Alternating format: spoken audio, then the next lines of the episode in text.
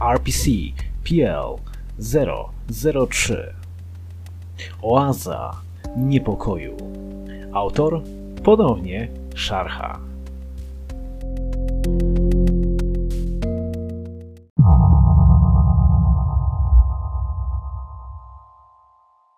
Rejestracja porządku centralnego. PL 003 Klasa. Alfa pomarańczowy Zagrożenia Zagrożenie agresją Zagrożenie mnemoniczne Protokoły przechowalnicze RPCPL 003 jest przechowywany przez placówkę terenową 039M pod nadzorem placówki 039 w Muhafazacie Asuan. Uwaga! Placówka terenowa 039M jest zakonspirowana jako stała ekologiczna jednostka badań nad gatunkami zagrożonymi wyginięciem. Pracownicy oddelegowani do 039M obowiązani są przestrzegać protokołu konspiracyjnego, co wiąże się m.in. z koniecznością wiarygodnego odgrywania przydzielonych ról związanych z oficjalną funkcją placówki. Wytyczne protokołu konspiracyjnego opisane są w regulaminie placówki terenowej 039M. W kwestii badań kierownictwu badawczemu programu PL-003 pozostaje się swobodę decyzyjną z zastrzeżeniami iż bezpieczne eksplorowanie rejonu trzeciego wymaga dostępu do specjalistycznego ekwipunku do wspinaczki. Samodzielnym pracownikom naukowym prowadzącym badania w rejonie pierwszym lub drugim zezwala się na działalność badawczą nie ingerującą w stan ekosystemu ani struktury obiektu, a nadto prowadzenie działań terenowych w zakresie powyższego wymaga udziału uzbrojonego funkcjonariusza ochrony. Rejon czwarty pozostaje wyłączony ze wszelkich inicjatyw badawczych na czas nieokreślony. Opis RPCPL 003 oznacza terytorium oznaczone współrzędnymi w kwadrat stworzony przez współrzędne możliwe jest wpisanie koła o promieniu 180 metrów. Teren kwadratu, w który nie jest wpisane koło, oznacza się jako rejon pierwszy, a koło jako rejon drugi. Konstrukcję pod rejonem drugim nazywa się rejonem trzecim, a wyodrębnioną jej część rejonem czwartym. Łącznie wszystkie rejony tworzą teren RPCPL 003. Placówka terenowa 039M umiejscowiona jest na granicy rejonów pierwszego i drugiego, na północny zachód od centrum rejonu drugiego. Rejon drugi otoczony jest ogrodzeniem pod napięciem z uwagi na zagrożenie stwarzane przez znajdujące się w nim zwierzęta oraz rośliny. Rejon pierwszy jest okalającą oazę, czyli rejon drugi, częścią Sahary. Według dodatku A oraz innych informacji związanych z obiektem, rejon pierwszy nie wiąże się w żaden oczywisty sposób z występowaniem zjawisk anomalnych. Na skraju rejonów pierwszego i drugiego, na północny wschód od centrum rejonu drugiego, znajdują się zabezpieczone ruiny obozu, o którym mowa w dodatku A. Rejonowi drugiemu właściwa jest anomalia występująca w biocenozie oazy. Fauna wykazuje bowiem nienaturalnie daleko idącą agresję w stosunku do ludzi, w formie częstych ataków na osoby przemieszczające się przez las porastający rejon drugi. Ataki te, według etologów, stanowią nadmierną formę obrony terytorium. Zdecydowanie nie są one powodowane przez tendencje samoobronne, samodzielnie bowiem zwierzęta poszukują ofiar, ani z uwagi na niedostatek składników odżywczych. Rejon drugi jest w nie obfity, a wydzielona komórka placówki terenowej 039M dostarcza zwierzętom pożywienie w sytuacjach kryzysowych, jak na przykład susze hydrologiczne. Etologowie jak dotąd nie zdołali wpłynąć na zachowanie pozyskanych osobników fauny, aczkolwiek w toku są badania w przedmiocie poprawy bezpieczeństwa osób przebywających w rejonie drugim. Po środku rejonu drugiego położona jest sadzawka o średnicy około 4 metrów i głębokości około 3, w której wydrążony jest tunel. Możliwe jest przepłynięcie nim 12 metrów, a następnie odbicie w górę, gdzie znajduje się wyjście z wody oraz podziemna konstrukcja, oznaczona jako rejon trzeci. Rejon ten składa się z sieci podziemnych korytarzy o łącznej długości około 4 km. Powietrze stale dopływa do rejonu przez liczne prześwity skalne. W rejonie trzecim odkryto przedmioty oraz ryty dzieła nieznanej cywilizacji staroegipskiej. Wydaje się, że zwierzęta, w tym szkodniki i owady, unikają rejonu trzeciego. Roślinność natomiast porasta w formie mchu, kilka kamieni znajdujących się przy prześwitach w skale. W części jaskiniowej znajduje się kilka metrów korzeni drzew i krzewów. Datowanie izotopowe elementów ruiny wykazywało sprzeczne rezultaty. Najstarsze elementy ruiny powstały około 800 roku przed naszą erą. Rejon czwarty znajduje się za zamkniętymi, wykonanymi ze złota drzwiami. Rozlegają się za nimi odgłosy nieustającej walki stalową bronią białą. W okolicy rejonu czwartego dochodzi do samorzutnych, czasowych modyfikacji pamięci, które najczęściej polegają na kilkugodzinnym przekonaniu danej osoby o tym, iż jest kimś innym, najczęściej jednym z bieżących współpracowników. Obiekt został odkryty przez wojska brytyjskie, ścigające w latach 80. XIX wieku dezerterów z wojen burskich. Zbadano wówczas obóz z rejonu drugiego oraz przeczesano w niewielkim stopniu oazę w poszukiwaniu dezerterów. Autorytet RPC pozyskał obiekt w roku 1882. W następstwie zbadania nadzwyczajnego zainteresowania terenem wykazywanego przez siły zbrojne Wielkiej Brytanii. W przeciągu dwóch tygodni całość oazy poddano eksploracji, w której trakcie znaleziono ciało pułkownika Wiktora oraz dokument przedstawiony w dodatku A. W następstwie dokonano pochowania żołnierza w zgodzie z wyinterpretowanymi na podstawie dokumentacji jego przekonaniami religijnymi. Dodatek A. Informacje pozyskane ze świadectwa zdarzeń pozostawionego przez pułkownika Richarda Wiktora, dowódcę 8 Królewskiego Pułku Strzelców Imperium Brytyjskiego. Dr Patricia Trey, ekspert z zakresu historii sztuki wojennej, dokonała objaśnienia niektórych informacji o znaczeniu historycznym. Moja godność to Richard, z wojskowego rodu Wiktorów. Byłem dowódcą zasłużonego w wojnie brytyjsko-zuluskiej 8 Królewskiego Pułku Strzelców Imperium Brytyjskiego. Moi rodzice, świętej pamięci Barbara i Charles Victor, związani przez całe swe żywoty, z woli własnej byli z brytyjskimi siłami zbrojnymi. I przeto proszę Was, szanowani decydenci, byście nie robili sensacji z niegodziwego czynu, którego dopuściłem się ja, a dopiero za moją sprawą porucznik Selwyn C. Northcott wraz z żoną Ethel Northcott oraz podlegli nam ludzie ze strachu przed odmówieniem udziału w solidarnej zdradzie ukochanej ojczyzny. Proszę o odstąpienie od godzenia w prasie nazwisko moich rodziców oraz o zaniechanie ścigania wszelkich innych dezerterów, którzy poszli za mną i być może z łaską Bożą przeżyli terror, którego byliśmy wszyscy świadkami. Każdy z nas miał swoje powody i słono zapłaciliśmy za to, że porzuciliśmy nasze stanowiska.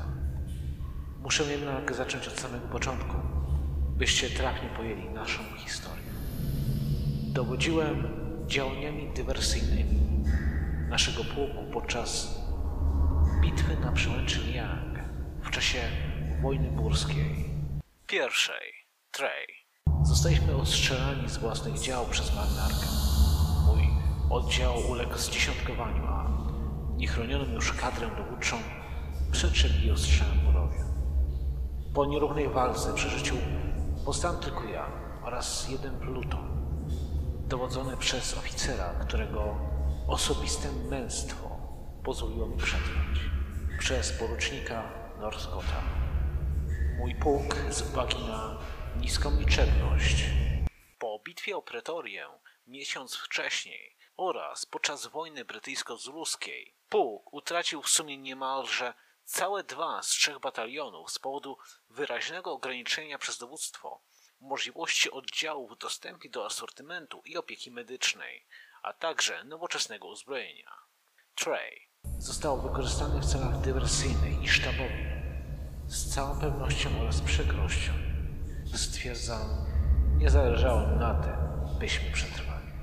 Z myślą tą uciekliśmy w szoku i strachu wraz z plutonem 32 mężów z pola walki i skryliśmy się w jamach góry stołowej, nie wiedząc co dalej czynić. Zgodnie z moimi przewidywaniami, armia nie wysłała pododdziałów ratunkowych.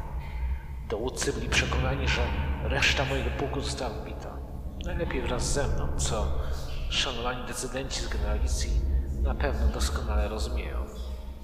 Źródła historyczne potwierdzają, że pozycja pułkownika Wiktora w strukturze wojskowej Imperium Brytyjskiego była zachwiana z uwagi na wieloletni konflikt ze Stephenem Williamsonem, parlamentarzystą Izby Gmin, który uniemożliwiał pułkownikowi osiągnięcie stopnia generalskiego z powodu nieznanych, osobistych niesnasek pomiędzy dwoma mężczyznami. Możliwe, że wcześniej wspomniane ograniczenia medyczno-gospodarcze pułku również były efektem tych problemów. Z przyczyn osobistych przekonanie o zdradzie własnych ludzi przez naród, a także skazania na niepowatowane straty w razie próby cofnięcia pozostałości naszego oddziału na ostatnią znaną, bezpieczną pozycję. Ustaliliśmy w ciągu kilku dni, solidarnie, że poślemy po nasze rodziny do Anglii i spotkamy się z nimi w Kairze, po czym wykorzystam osobiste koneksje, byśmy mogli rozpocząć nowe życie z dala od narodu. Kilka miesięcy zajęło nam dotarcie do Egiptu, co utrudniały koszmarne warunki klimatyczno-topograficzne, a także to, że staraliśmy się jak najlepiej zacierać nasze ślady przed ewentualnym pościgiem za dezerterami. W czasie marszu straciliśmy trzech żołnierzy oraz resztę koni. Do Egiptu dotarliśmy w okolicach przełomu marca i kwietnia 1880 roku. Nie chcieliśmy przyciągać do siebie uwagi, a przecież nadal targaliśmy ze sobą broń i resztek prowiantu. Wprawdzie odzież utraciła cechy najbardziej dystynktywne, niemniej nikt nie miałby wątpliwości, że jesteśmy jakimiś żołnierzami. Porucznik zadysponował swojego najlepszego zwiadowcę do Kairu w celu nawiązania kontaktu z moim znajomym, pełniącym wówczas służbę dyplomatyczną jako charge d'affaires. Gdyby mężczyzna tamten nadal żył, nie ujawniłbym jego tożsamości. Ale dzisiaj tu uczynił, by podziękować mu za to, że będąc starym człowiekiem, chcącym spokoju na ostatnie lata, pomógł naszym chłopcom zjednoczyć się z rodzinami. Dziękuję, Mark. Możliwość nazwania się Twoim przyjacielem była i będzie jednym z najcieplejszych zaszczytów, jaki kiedykolwiek mnie spotkał. Żałuję, że nie miałem możliwości udania się na twój pogrzeb w lipcu. Niejako cieszę się jednak, iż moja świętej pamięci żona już dawno była po tej lepszej stronie kurtyny i musiała przeżywać tych wszystkich problemów, które wkrótce wynikły z naszych działań. Chociaż żywię nadzieję, że Teresa patrzyła z góry na to, co się działo i że rozumie ona moje powody. W międzyczasie inni zwiadowcy znaleźli w pobliżu mucha fazetu Asua odosobnioną oazę. Zbudowaliśmy przy niej tymczasowy obóz, korzystając z obfitej ilości materiałów roślinnych i naszych ostatnich zasobów. Marek zorganizował przemycenie kilku rodzin. Nie wszystkich, ale wiem, że zrobiłeś to, co tylko mogłeś, Mark. I w ciągu trzech tygodni populacja naszego obozu wzrosła z liczby 29 do 40. Pamiętam widok tego, jak porucznik objął swoją żonę oraz kilkuletniego syna w świetle wschodzącego słońca. To był jeden z najpiękniejszych oraz najcieplejszych dla serca starego człowieka widoków w jego ostatnich latach. Nie obyło się bez dyskusji i kłótni, bez podziału. Niektórzy chcieli wrócić do domu i błagać generalicję o wybaczenie. Inni chcieli jak najszybciej wynieść się z pustyni i uciec do Europy. Osobiście rozważałem spędzenie reszty życia w Skandynawii, w sercu mroźnej natury, która w tym mordecznym cieple wydawała się zaprawdę kojącym wybawieniem. Problem z ucieczką nie tyle miał za podstawę to, że pewnie byliśmy już ścigani przez pododdziały tropiące dezerterów, które w końcu musiały nas odnaleźć. Ale sytuacja polityczna. Otóż szło o napięcie między Europejczykami a Egipcjanami, które w siłach zbrojnych podsycał Taufik Pasza, pełniący funkcję Kedywa, acz nie umiejący upowiedzieć się ani po własnej stronie, ani po stronie Wielkiej Brytanii i Francji. Nie chcieliśmy zostać zakleszczeni przez siły, które nieuchronnie zmierzały do konfrontacji. Chcieliśmy przeczekać rok czy dwa, mając nadzieję na jak najszybsze rozwiązanie problemu. W międzyczasie musielibyśmy też przygotować się na rozwiązanie problemu tropicieli dezerterów. Mogliśmy teoretycznie zawędrować do innego kraju, bądź nawet maszerować z powrotem i znaleźć inną drogę ucieczki z afrykańskiego inferno. Ale obawialiśmy się ryzykowania. Zwłaszcza teraz, gdy mieliśmy do utrzymania niezahartowane żony oraz dzieci. Z marcą, z grozą w sercu nie chcieliśmy powtórki marszałek tragedii, gdy to straciliśmy trzech chłopców z wycieńczenia. Oaza zaś wydała się spokojna i na tyle oddalona od aglomeracji, że pozwalała nam w miarę bezpieczne przeczekanie wszelkich nadchodzących burz. Gdybyśmy tylko wiedzieli, że usiłujemy je przeczekać pod najwyższym z okolicznych drzew. Trudne do oceny zagrożenie stwarzane było przez tajemnicze, uzbrojone plemię poruszające się konno. Zjadł mu krwią, co autorytet odkrył po zabezpieczeniu obiektu i następczym porozumieniu się z grupą. Jeździli po wydmach otaczających naszą oazę i niekiedy powiedział, że z dwa razy na tydzień stawali sobie, by na nas popatrzeć przez kwadrans. Grupa kilkudziesięciu mężczyzn i kobiet, sprawiających wrażenie, jakby nas żałowali.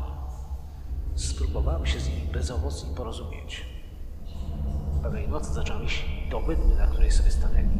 Nadmienia, iż stwarzali bardzo duże zagrożenie, ponieważ mogliby wyrządzić nam krzywdę z racji czynności, lepszej znajomości terenu oraz technik przetrwania w tym miejscu. Byliśmy zawodowymi żołnierzami, ale zupełnie nieprzygotowanymi do działania w tym środowisku. Z resztkami amunicji, przede wszystkim z żonami i dziećmi. Na początku obawialiśmy się, że mogą chcieć pozbawić nas zapasu albo żądać środków w zamian za pozwolenie nam na przebywanie w tym miejscu nie wydanie nas nikomu. Ale nie o to szło. Zawsze trzymali się co najmniej 100 metrów od naszej oazy i tylko dwa razy w życiu widziałem, by byli gotowi użyć broni. Pierwszy raz był tamtego wieczoru, gdy się do nich zbliżyłem, a oni wycelowali we mnie z karabinu i krzyczyli po arabsku rzeczy, których nie rozumiałem. Ale w kościach czułem, że chcą, bym się do nich nie zbliżał. Odwróciłem się od nich i wróciłem do obozu, nie wiedząc, czy nie strzelam ich plecy. Gdy dotarłem do oazy, nie było po nich żadnego śladu. Moi ludzie byli przerażeni, ale uspokoiłem ich, mówiąc, że na miejscu tamtych ludzi zachowalibyśmy się podobnie. Napotkawszy grupę żołnierzy z obcego kraju, kryjącą się w lesie Dalby, na pewno nie tryskalibyśmy zaufania. W okolicach sierpnia wszystko zaczęło się psuć. W dżungli, w której grasowały jakieś dzikie świnie i krokodyle, zwykle nas unikające, lecz zawsze wymuszające na nas dzierżenie broni w gotowości do zastrzelenia. Dochodziło do niewyobrażalnie zaciekłych ataków na naszych ludzi, aż w końcu doszło do tragedii. Znaleźliśmy syna Norskotów przegryzionego na pół w sercu lasu. Porucznik osobiście wymordował większość zwierzyny, jaką znalazł, w alkoholowym oślepieniu napędzanym szalonym orbetem, którego nie mogło nic zaspokoić. Nigdy sobie nie wybaczył tego, do czego dopuścił przez niedbalstwo, ale myślał, iż oskarżał też mnie o to, że to wszystko rozpocząłem. Jeśli tak, miał rację. Byłem tego świadom, oglądając zwłoki dziecka, któremu przydarzało się coś, na co nigdy ono nie mogło było zasłużyć. Wprowadziło to atmosferę niepokoju do obozu i sprawiło, że zacząłem więcej czasu spędzać w dżungli z karabinem na plecach, modląc się o spokój ducha dla nas wszystkich, a w szczególności dla Norskotów. Nigdy nie widziałem niepłaczącej Izą od tamtej pory.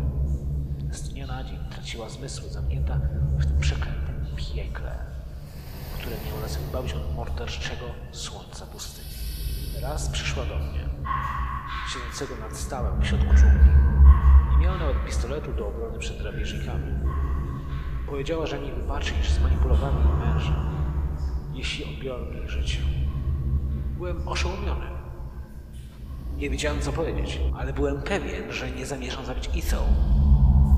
Była niespełna rozumu. Nie miesiąc długo bez słowa złapałem i próbowałem wyprowadzić z lasu, ale ona zaczęła krzyczeć o ratunek. Uwolniła się i uciekła.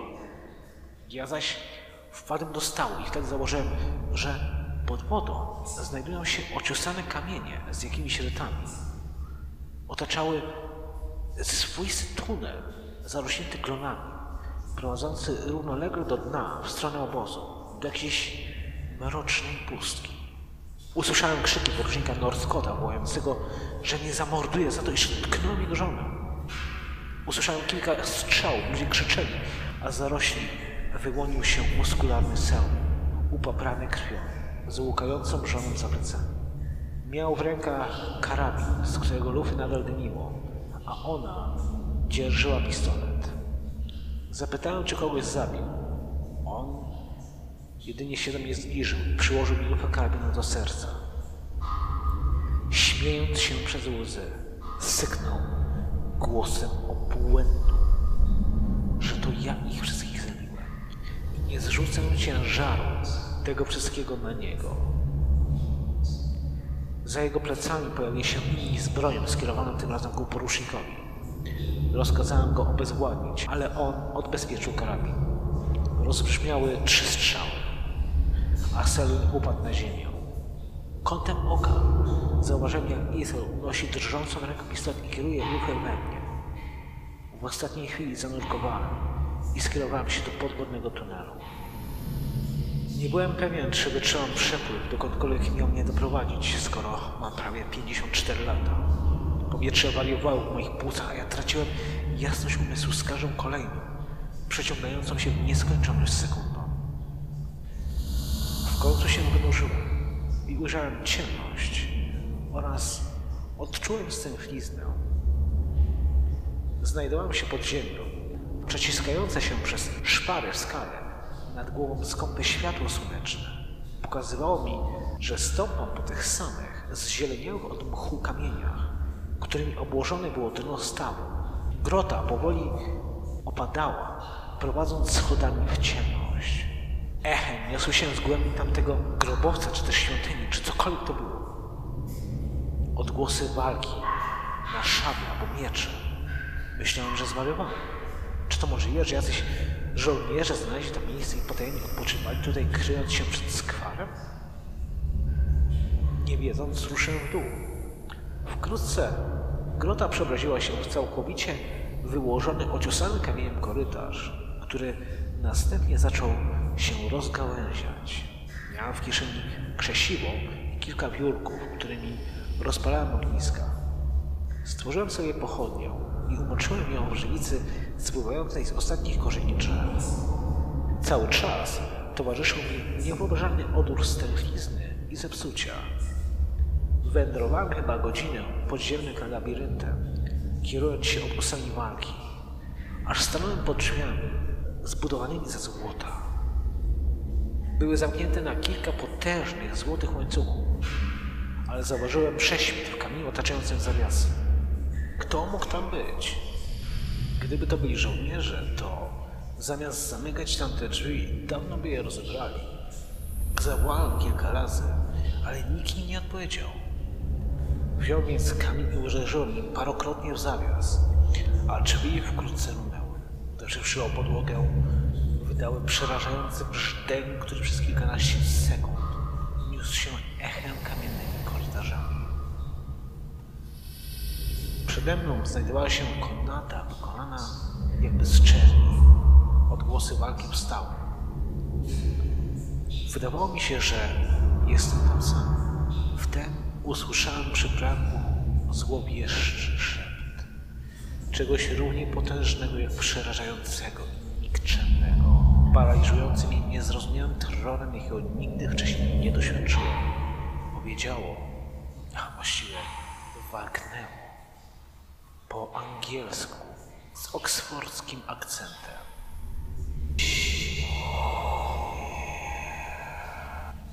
Nie było to prawdziwe podziękowanie, a raczej kpina ze mnie nieświadomego pełnego znaczenia mojego czynu.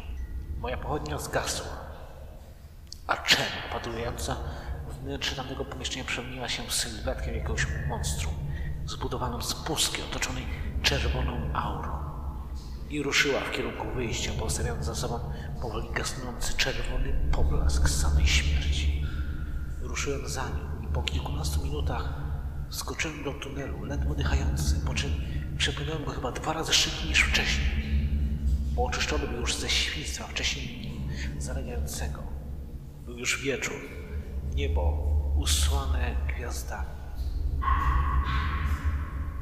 Przy stawie kałuża krwi błyszczała blasku księżyca, a z obozu rozbrzmiewały agonalne krzyki. Przydałem się przez dżunglę i opadłem bez sił na kolana. Cały nasz obóz został wymordowany. Ludzie rozdarci na strzępy. Czerwone płomienie ogniska, nawet kwilące dziecko błagające o ratunek, które nagle milkło. Widziałem, jak oaza topi się coraz intensywniejszym czerwonym poblasku. Uświadomiłem sobie, że wszystkiemu jestem winien. Ja. Całej tej sytuacji. Czymkolwiek było to diabelstwo, moim jedynym ratunkiem. Rzeczą, jaką mogę oferować światu. Rzeczą, jaką mogłem zaoferować światu, było moje niczego niewarte życie. Wziąłem pistolet, butelkę brandy, ruszyłem, roniąc łzy, kierunku pustyni utopionej w mroku, co chwilę łykając kolejne obitości alkoholu. Nie otępiał on zmysłu wystarczająco szybko, więc na domiar złego, rozwścieczony wylałem całą zawartość butelki do ust i włożyłem w ręki pistolet. Gdy zdusiłem jednym, pewnym ruchem język spustu, wszystko dobiegło końca. Nawet nie usłyszałem. Zdarzyła się rzecz, którą powinienem zapewne uznać za cud, ale nie zmienia to faktu, że cała reszta była częścią niewyobrażalnego koszmaru na jawie. Obudziłem się bowiem w środku nocy. Nie wiem za sprawą jakiej siły. Leżałem twarzą do piasku kilkadziesiąt metrów od naszego obozu. Byłem przekonany, że jestem porucznikiem Norskottem. Miałem, wydaje mi się, wszystkiego wspomnienia i czułem to, co zapewne czuł on, gdy szedł mnie zabić przed godzinami. Czego więcej nie pamiętałem. Widziałem na horyzoncie uzbrojonych jeźdźców, którzy mnie toczyli. Jedna z ich kobiet zawołała do mnie z dala, łamaną angielszczyzną, że nie wypuszczą mnie, dopóki nie naprawię mojego błędu. Nie wiedziałem, o jakim on chodzi. Czując w moim ciele niewyjaśnione upojenie alkoholowe. Obserwując zmasakrowane ciała, nabrałem przekonania, że rzeźta była winą pułkownika Wiktora. Chciałem odnaleźć moją żonę, ale równie mocno pragnąłem ukarać pułkownika za to, co uczynił. Przedałem się przez dżunglę, unikając zwierzyny, po czym dotarłem do stawu. Przypominało mi się, że po tym, jak żołnierze mnie prawie zastrzelili, przed utratą przytomności widziałem, jak pułkownik wskakuje do stawu i znika. Zrobiłem to samo i po raz drugi odbyłem długą wędrówkę mrocznymi głębinami pod złote drzwi. Odnalazłem tam Izę. Złapałem ją za ramię, a ona, zszokowana, ugodziła mi nożem w. Nie zrozumiałem, dopóki nie uciekła, a ja nie opadłem bez sił. Trzeźwiejąc teraz w zbyt szybkim tempie, wyciągnąłem ze spodni zdjęcie Teresy, a pamięć do mnie wróciła. Jednocześnie, gdy przyjął kolejne wspomnienie, pojąłem, co się stało. Myślę, że w efekcie napotkania tamtego diabelstwa mogłem w niekontrolowany sposób przyjmować wspomnienia innych osób. Naszła mnie niezrozumiała wizja tego, co działo się przez wieki w tym miejscu. Był to pojedynek pomiędzy przedwieczną bestią i duszą jakiegoś odważnego arabskiego wojownika. Gdy włamałem przed godzinami złote drzwi z zawiasów, sprawiłem, że dusza tamtego mężczyzny została zwolniona, a bestia uwolniona. Płakałem, obserwując ściekającą po moim starym mundurze krew. Zatałowałem jej wyciek na tyle, by móc sporządzić to świadectwo wszystkich zdarzeń, do których doprowadziłem. Kimkolwiek jesteś, błagam, przekaż go generacji Imperium Brytyjskiego i Królowej Wiktorii, korzystając z najbliższej placówki dyplomatycznej albo konsularnej. Zostawiam to zeznanie pod złotymi drzwiami, bo nie mam siły na powrót na powierzchnię. Sam. Zaraz wejdę do tamtego pomieszczenia i postaram się wstawić drzwi, póki żyję. Następnie zamknę się tam w nadziei, że Bóg pozwoli mi zająć miejsce tamtego bohatera w ramach kary za moje uczynki i toczyć bój z tamtym potworem. Jedyna szansa na odzyskanie szacunku do samego siebie i ocalenie od ognia piekielnego za wszystkie moje grzechy. Pułkownik Richard Victor, dowódca ósmego królewskiego pułku strzelców Imperium Brytyjskiego. Ethel Northcott, żona porucznika Selwyna C. Northcotta, została skazana na 5 lat pozbawienia wolności za pomocnictwo w dezercji męża. Kobieta popełniła samobójstwo w celi 14 dnia po osadzeniu. Trey. Dodatek B. Sprawozdanie z kontaktu z uzbrojoną grupą Siadun Mokfiun. Grupa tzw. Tak łowców duchów o nazwie Siadun Mokfiun, ukryci łowcy, była notowana w rejestrach policyjnych Egiptu w latach 1811 do 1909, kiedy to ugrupowanie zostało rozbite z powodu naruszenia integralności cielesnej konsula Wielkiej Brytanii w Aleksandrii. Policja egipska pod naciskiem służby konsularnej Wielkiej Brytanii doprowadziła do pozbawienia wolności większości członków grupy. Placówka terenowa 039M nawiązała w roku 1904 kontakt z tzw. Tak pierwszą szamanką. Zwiat przeprowadzony przez agentów autorytetu doprowadził do oszacowania liczby członków grupy na 63 dorosłych. 49 mężczyzn i 14 kobiet oraz 17 dzieci, 10 chłopców i 7 dziewczynek, czyli w sumie 80 osób. Kontakt nawiązano podczas przemieszczania się grupy przez pobliże RPCPL 003. Rozmowa przeprowadzona została w języku arabskim przez jednego z agentów placówki terenowej 039M, znajdującego się pod uzbrojoną eskortą. Początkowo grupa odmawiała konwersacji, ale została do tego przymuszona z użyciem siły. Chociaż rozmowę uznaje się za niewystarczającą, kolejne nie były możliwe, albowiem grupa omijała pobliże obiektu i naszych agentów do czasu rozbicia przez służby państwowe. Pierwsza szamanka oświadczyła, że grupę współtworzą niegdyś wysiedleni przez władze egipskie mieszkańcy Górnego Egiptu, których zadaniem od zawsze była ochrona oazy przed naruszaniem tamtejszego stanu rzeczy.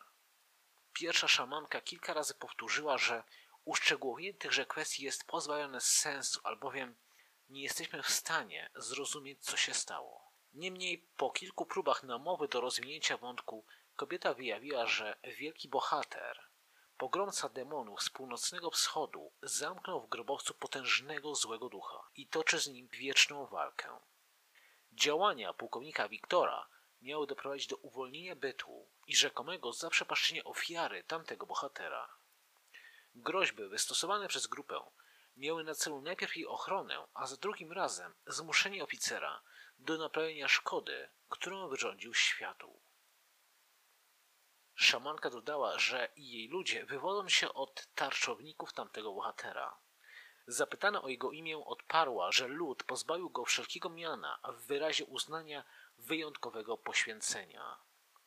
Pozbawienie imienia w kulturze Siadun Mukwion ma umożliwić bohaterowi kształtowanie swojego losu, bez ograniczeń narzucanych przez przeznaczenie. To najważniejsze wyróżnienie w tamtej społeczności.